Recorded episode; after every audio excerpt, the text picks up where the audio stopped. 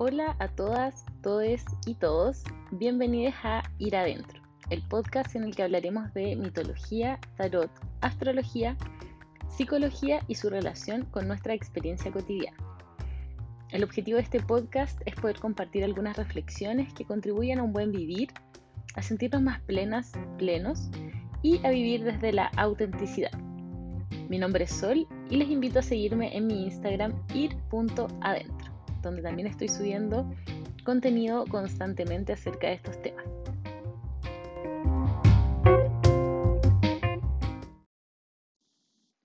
El día de hoy vamos a hablar acerca de arquetipos femeninos y vamos a partir hablando acerca de una figura que es clásica, muy importante para quienes nos hemos educado bajo la religión católica, que es el arquetipo o la figura de la Virgen María. ¿Quién es la Virgen María para la religión católica?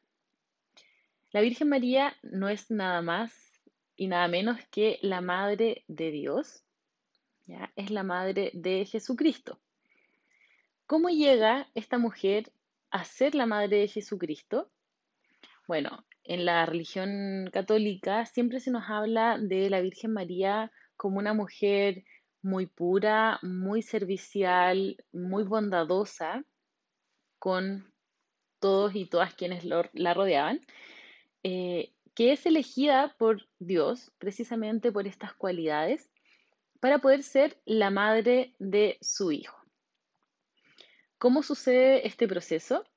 Básicamente Dios envía a un ángel a decirle a la Virgen María que Dios la ha escogido para esta tarea y la Virgen María va y ante este ángel y ante lo que está sucediendo, ella dice que es una esclava del Señor y que por tanto recibe a Jesucristo en su vientre. Esa es un poco la mitología de la Virgen María.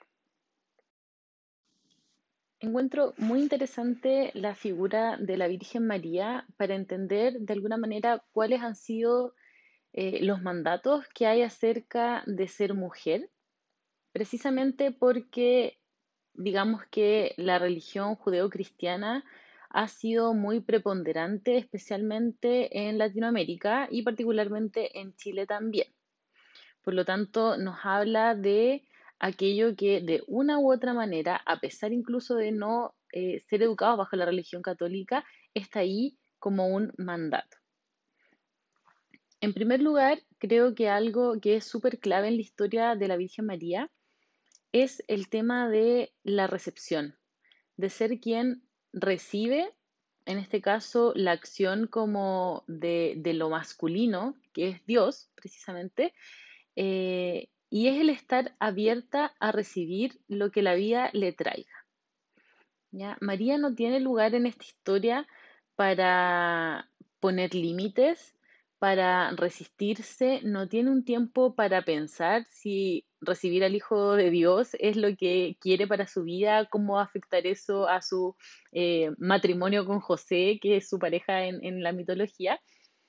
Entonces, eh, parte del mandato que nos trae la Virgen María es el estar abierta a recibir lo que sea.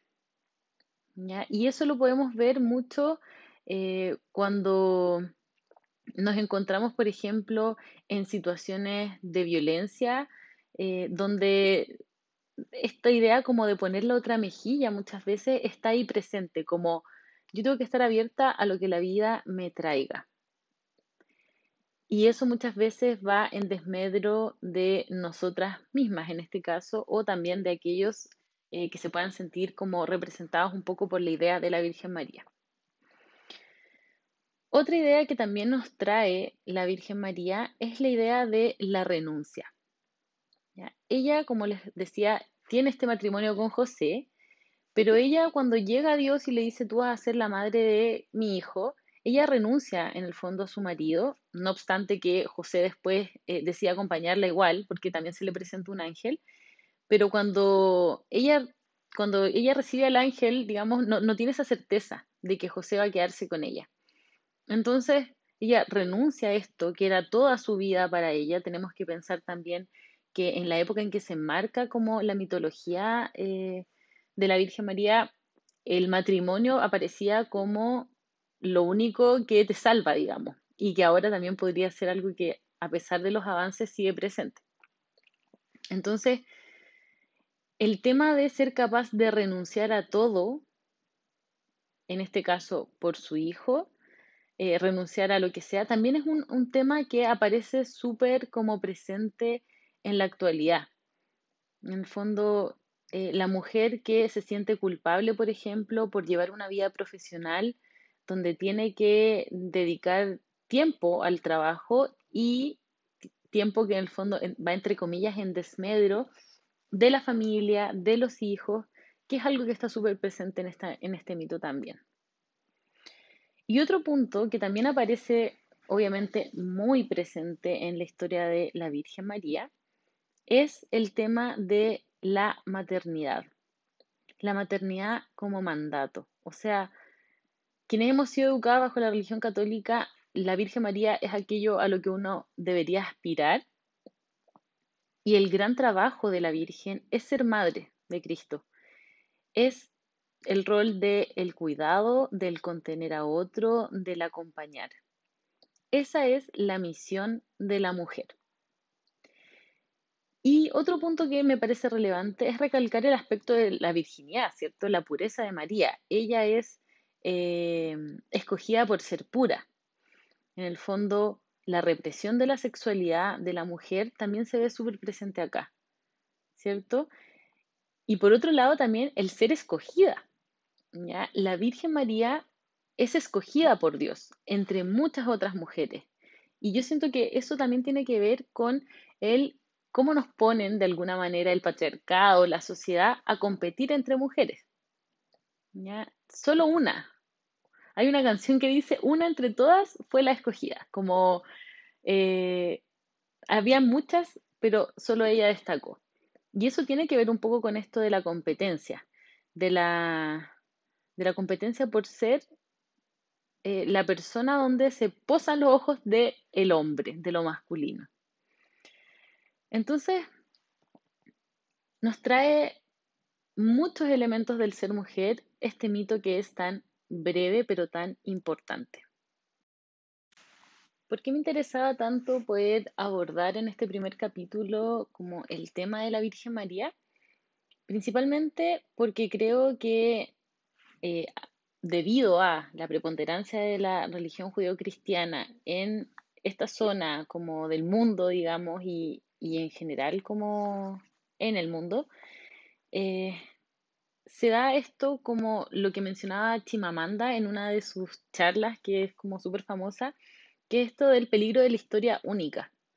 En el caso de lo que habla Chimamanda acerca del peligro de la historia única, tiene que ver con eh, el peligro en el fondo como del estereotipo, ¿ya? Del no como entender la cultura del otro, eh, como todo su background, por decirlo así, personal, político, social, económico, etc.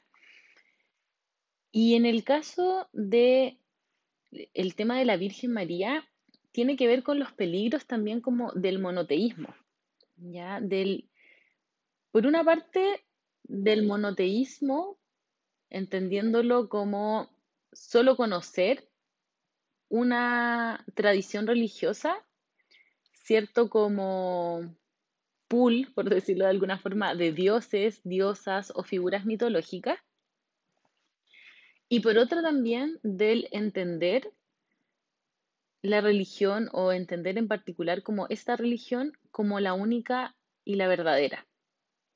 El tema de pensar en esto como algo que ocurrió, como un poco el dogma de la iglesia, hace que finalmente quienes hemos sido educados en esta religión, eh, entendamos que esta es la verdad y que por lo tanto así es como funciona el rol de la mujer.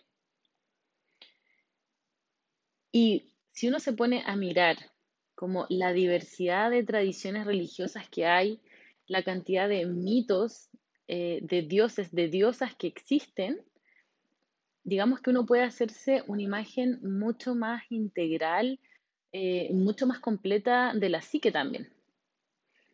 Porque finalmente un poco estos como arquetipos femeninos, en este caso en particular, van dando cuenta de las distintas partes que conforman la psique de la mujer o de lo femenino, ¿ya? para no poner como mujer con útero, sino como para quien se sienta mujer. Eh, por lo tanto, es súper importante que seamos capaces de ampliar la mirada y de buscar otras historias. No quedarnos solo con aquella que nos contaron, sino ir indagando en otras tradiciones, en las religiones orientales y sobre todo yo creo que hay que hacer un trabajo súper importante de mirar cuáles son las, figuras mitológicas eh, y deidades de Latinoamérica porque pienso que sobre todo en este continente nos estamos perdiendo una parte súper importante de nuestra historia, ya que en general lo que tenemos como de noción de mitología es la mitología griega o lo que viene como desde Occidente. Pero yo creo que hay que rescatar un poco lo propio y ver qué nos encontramos ahí. Para poder enriquecer también nuestra experiencia de ser mujeres en este caso eh, y de ser personas en general en el mundo.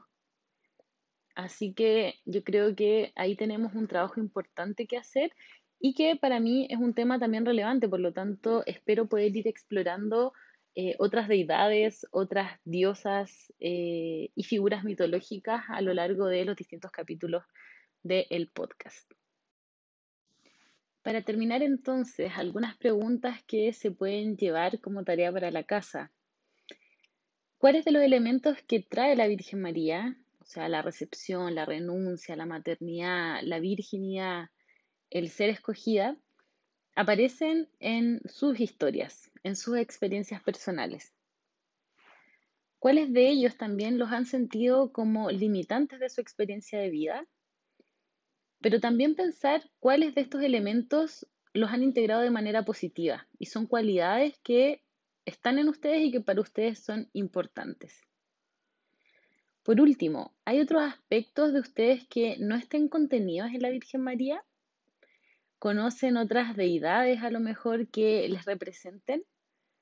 Cuéntenme, tal vez por Instagram, cuáles podrían ser esas otras deidades para que también las podamos explorar juntos, juntas y juntes aquí en el podcast. Espero que les haya gustado este capítulo y que hayan podido reflexionar acerca de esta figura y también acerca de sus propias vidas. Nos vemos muy pronto.